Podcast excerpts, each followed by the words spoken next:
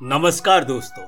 मेरा नाम कुंज बिहारी श्रीवास्तव है और मैं फिर से उपस्थित हुआ हूँ अपनी इस ऑडियो बुक कलम के सिपाही प्रेमचंद को लेकर। मेरी इस ऑडियो बुक में अब तक आपने प्रेमचंद की बहुत सी प्रमुख कहानियाँ सुन ली। कहानियाँ सुनने के लिए और उन्हें सराहने के लिए मैं आपका शुक्रिया अदा करता हूँ। प्रेमचंद ने हिंदी कहानी को निश्चित परिपेक्ष और कलात्मक आधार दिया। उनकी कहानियाँ परिवेश बुनती हैं, पात्र चुनती हैं उसके संवाद बिल्कुल उसी भावभूमि से लिए जाते हैं, जिस भावभूमि में घटना घट रही है। इसीलिए पाठक कहानी के साथ हमेशा जुड़ जाते हैं। प्रेमचंद यथार्थवादी कहानीकार हैं, लेकिन वो घटना को ज्यो का त्यों लिखने को कहानी नहीं मानते। यही वजह है कि उनकी कहानियों में आदर्श और यथार्थ का गंगा यमुनी संगम है। चलिए सुनते हैं आज की कहानी प्रेमचंद जी द्वारा लिखित रसिक संपादक।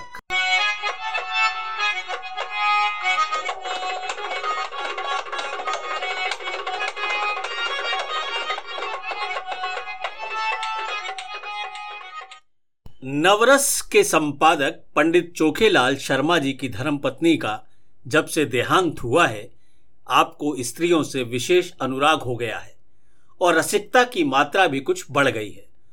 पुरुषों के अच्छे अच्छे लेख रद्दी में डाल दिए जाते हैं, पर देवियों के लेख कैसे भी हों, संपादक महोदय तुरंत स्वीकार कर लेते हैं। बहुधा लेख की रसीद के साथ लेख की प्रशंसा कुछ इन शब्दों में की जाती है।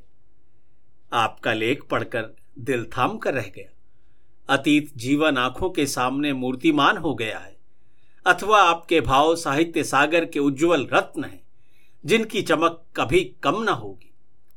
और कविताएँ तो हृदय के हिलोरे, विश्व वीणा की अमर तान, अनंत की मधुर वेदना, निशा का नीरव गान होती थी। प्रशंसा के साथ दर्शन की उत्कट अभिलाषा भी प्रकट की जाती थी। यदि आप कभी इधर से गुजरे तो मुझे ना भूलिएगा। जिसने ऐसी कविता की सृष्टि की है, उसके दर्शन का सौभाग्य मुझे मिला तो मैं अपने आप को धन्य मानूँगा। लेखिकाएँ अनुराग में प्रोत्साहन से भरे हुए पत्र पाकर फूली न समाती। जो लेख अभागे भिक्षुक की भांति कितने ही पत्र पत्रिकाओं के द्वार से निराश लौट आए थे, उनका यहाँ इतना आदर। पहली बार ही ऐसा संपादक जन्मा है जो गुणों का पार की चोखे लाल जी के पत्र की ग्राहक संख्या बड़े वेग से बढ़ने लगी। हर डाक से धन्यवादों की एक बाढ़ सी आ जाती और लेखिकाओं में उनकी पूजा होने लगी। ब्याह, गौना, मुंडन, छेदन, जन्म, मरण के समाचार आने लगे। कोई आशीर्वाद मांगती, कोई उनके मुख से सांत्वना के दो शब्द सुनने की अभिलाषा करती। कोई उनसे घरेलू संकटों में परामर्श पूछती और महीने में दस पाँच महिलाएँ उन्हें दर्शन भी दे जाती। शर्मा जी उनकी आवाई का तार या पत्र पाते ही स्टेशन पर जाकर उनका स्वागत करते। बड़े आग्रह से उन्हें एकाध दिन ठहराते, उनकी खूब खातिर करते।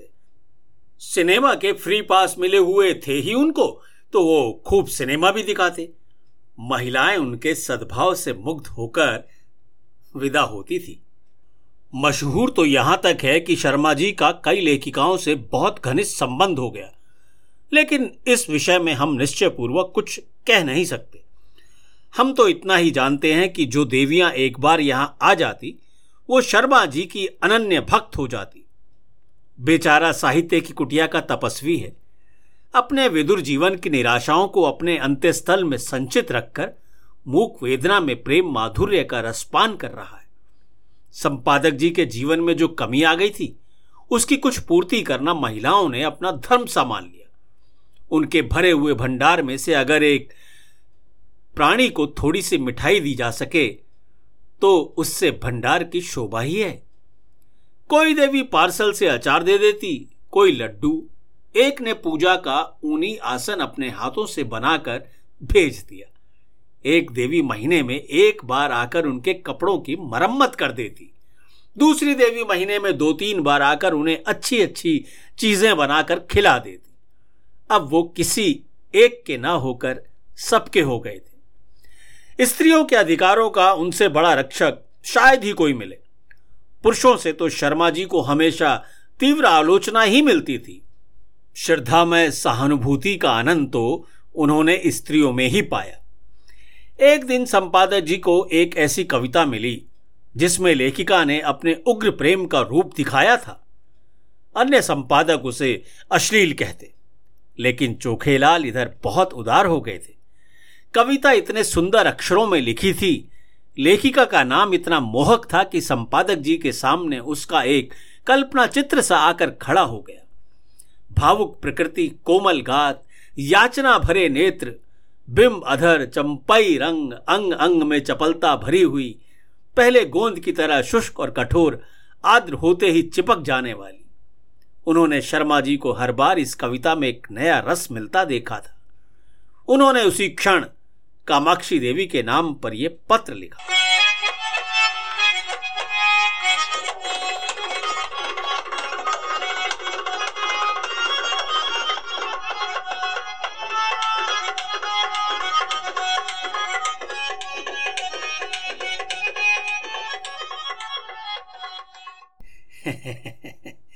आपकी कविता पढ़कर मैं कह नहीं सकता।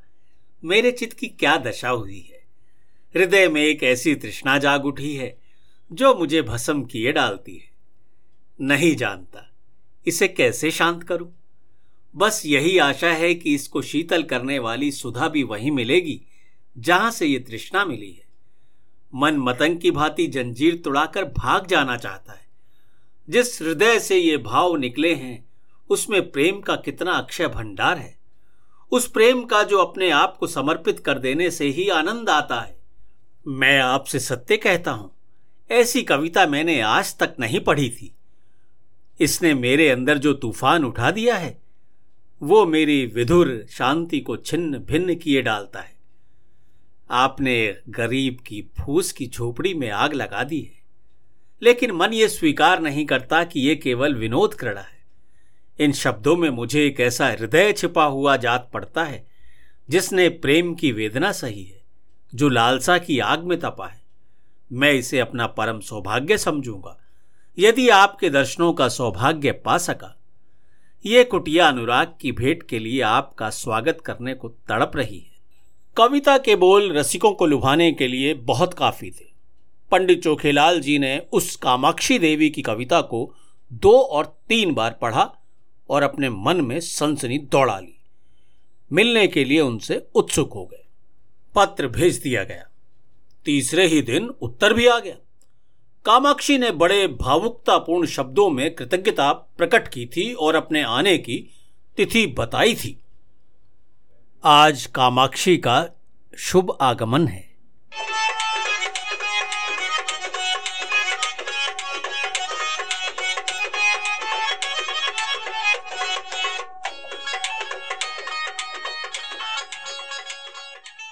शर्मा जी ने प्रातःकाल हजामत बनवाई, साबुन और बेसन से स्नान किया, महीन खद्दर की धोती, कोकटी का ढीला चुन्नटदार कुर्ता, मलाई के रंग की रेशमी चादर। इस ठाट से आकर कार्यालय में बैठे तो सारा दफ्तर गमक उठा। दफ्तर की भी खूब सफ़ाई करा दी गई थी। बरामदे में गमले रखवा दिए गए थे, मेज पर गुलदस्ते सजा दिए गए थे। गाड़ी नौ बजे आती है। अभी साढ़े आठ बजे हैं। साढ़े नौ बजे तक यहाँ आ जाएगी। इसी परेशानी में शर्मा जी से काम नहीं हो रहा है। बार बार घड़ी की ओर ताकते हैं। फिर आईने में अपनी सूरत देखकर कमरे में टहलने लगते हैं। मूछों में दो चार बाल पके हुए नज़र आ रहे हैं। उन्हें उखाड़ फेंकने का इस समय कोई साधन नहीं है। कोई हर्ज भी नहीं है। इससे रंग कुछ और ज़्यादा जमेगा। प्रेम जब श्रद्धा के साथ आता है, तब वो ऐसा मेहमान हो जाता है जो उपहार लेकर आता हो। युवकों का प्रेम खर्चीली वस्तु है। लेकिन महात्माओं और महात्मापन के समीप पहुँचे हुए लोग को प्रेम उल्टे और कुछ लेकर आता है। युवक जो रंग बहुमूल्य उपहारों में जमाता है, ये महात्मा या अर्ध महात्मा लोग केवल आशीर्वाद से ही जमा लेते हैं। ठीक साढ़े नौ बजे चपरासी ने आकर एक कार्ड दिया। लिखा था, कामाक्षी।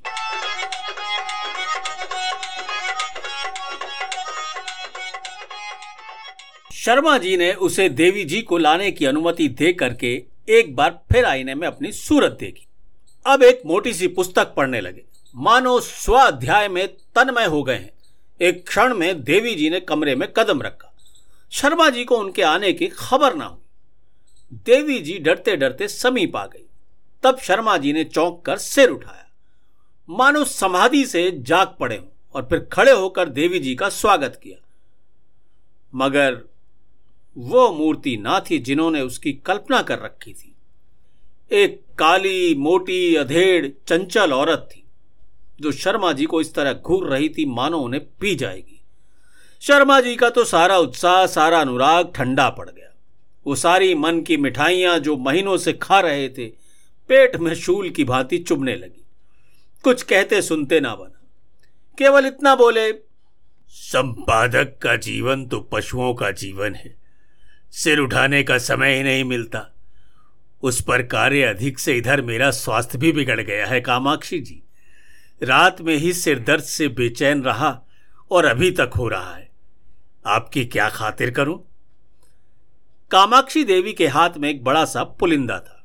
उसे मेज पर पटक कर रुमाल से मुँह पोंछ कर मृदु स्वर में बोली, ये तो आपने बड़ी बुरी खबर सुनाई। मैं तो एक सहेली से मिलने जा रही थी। सोचा रास्ते में आपके दर्शन करती चलूँ।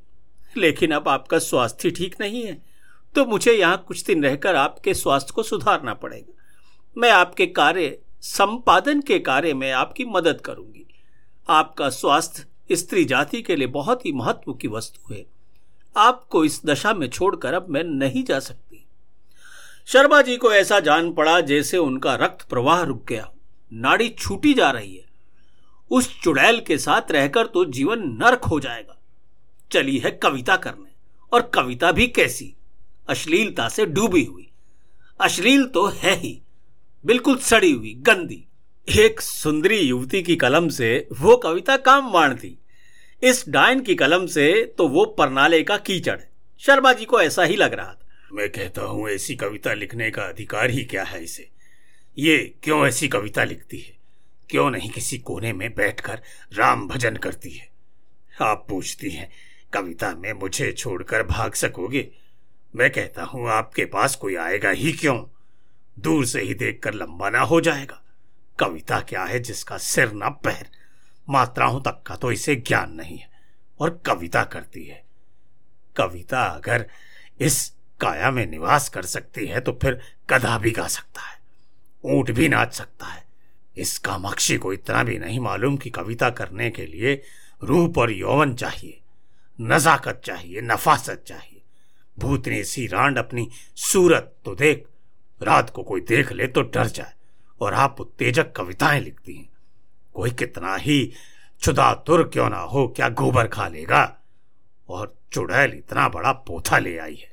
इसमें भी वही परनाले का गंदा कीचड़ लिखा होगा। उस मोटी पुस्तक की ओर देखते हुए जो उसने मेज पर रखी थी, नहीं नहीं, मैं आपको कष्ट नहीं देना चाहता। ऐसी कोई बात ही नहीं है। दो चार दिन विश्राम के बाद सब ठीक हो जाएगा। आपकी सहेली आपकी प्रतीक्षा करती होगी। आप तो बाहर से संकोच कर रहे मैं दस पाँच दिन बाद भी चली जाऊँगी तो कोई हानि ना होगी। अरे, इसकी कोई आवश्यकता नहीं है, देवी जी। अब आपके मुँह पर मैं आपकी प्रशंसा करके खुशामद नहीं करना चाहूँगी। अगर करूँगी तो ऐसा लगेगा जैसे मैं खुशामद कर रही हूँ। पर जो सज्जनता मैंने आप में देखी है, वो मैंने कहीं नहीं देखी। आप पहले बानुमाव हैं जिन्होंने मेरी रचना का इतना आदर किया। नहीं तो मैं निराश हो चुकी थी। आपके प्रोत्साहन का ही ये शुभ फल है कि मैंने इतनी सारी कविताएँ रच डाली। आप इनमें से जो चाहें वो रख लें। मैंने एक ड्रामा भी लिखना शुरू कर दिया है। उसे भी मैं शीघ्र ही आपके पास आपकी सेवा में भेजूँगी। कहिए तो दो चार कविताएँ सुनाऊं। ऐसा अवसर न जाने फिर मुझे कहाँ मिलेगा। ये तो मैं नहीं जानती कि कविताएँ कैसी हैं, पर आप सुनकर प्रसन्न होंगे। बिल्कुल उसी रंग की हैं जो मैंने आपको पहले भेजी थी। उसने अनुमति की, प्रतीक्षा भी ना की। तुरंत पोथा खोलकर एक कविता सुनाने लगी। शर्मा जी को ऐसा मालूम होने लगा जैसे कोई भिगो भिगो कर जूते मार रहा है। कई बार उन्हें मतली आ गई। जैसे एक हज़ार गधे कानों के पास खड़े होकर अपना स्वर आलाप कर रहे हों, ऐसा ही बिल्कुल महसूस हो रहा था। कामाक्षी के स्वर में कोयल का माधुर्य था, पर शर्मा जी को इस समय वो भी बहुत अप्रिय लग रहा था। सिर में सचमुच दर्द होने लगा। ये गधी टलेगी भी या यूँ ही बैठी, मेरा सिर खाती रहेगी। अरे, इसे मेरे चेहरे से भी मेरे मनोभावों का ज्ञान नहीं हो रहा क्या? उस पर आप कविता करने वाली हैं। इस मुँह से तो महादेवी या सुभद्रा कुमारी की कविताएँ भी घृणा ही उत्पन्न करेंगी। आखिर शर्मा जी से रहा ना गया। बोले, आपकी रचनाओं का क्या कहना? आप ये संग्रह यहीं छोड़ जाएँ, कामाक्षी जी। मैं अवकाश में पढ़ लूँगा। इस समय बहुत सा काम है मुझे। कामाक्षी ने दयार्द होकर कहा आप इतना दुर्बल स्वास्थ्य होने पर भी इतने व्यस्त रहते हैं। मुझे आप पर दया आती है। आपकी कृपा है। आपको कल अवकाश रहेगा। जरा मैं अपना ड्रामा सुनाना चाहती थी। खेद है कल मुझे जरा प्रयाग तक जाना है। तो मैं भी आपके साथ चलूँगी गाड़ी में सुनाती चलूँगी। कुछ निश्चय नहीं है कि किस गाड़ी में जाऊँ। आप लौटेंगे कब तक? ये भी निश्चय नहीं है।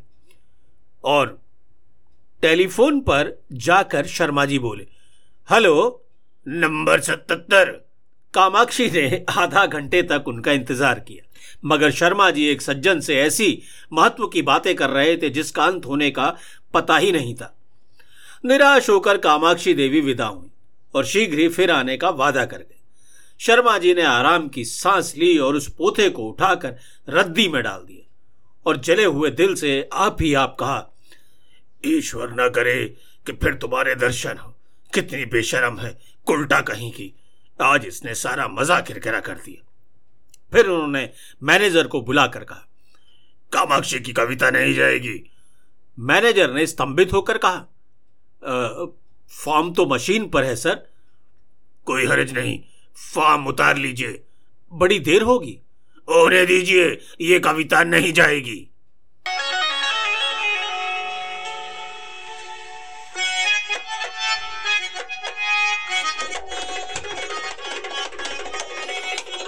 तो ये थी आज की कहानी रसिक संपादक। ये कहानी आपको कैसी लगी, इसका फीडबैक ज़रूर दीजिएगा। कहानी सुनने के लिए आपका शुक्रिया अदा करता हूँ। अगले हफ़्ते फिर आपसे मुलाकात होगी। तब तक के लिए नमस्कार।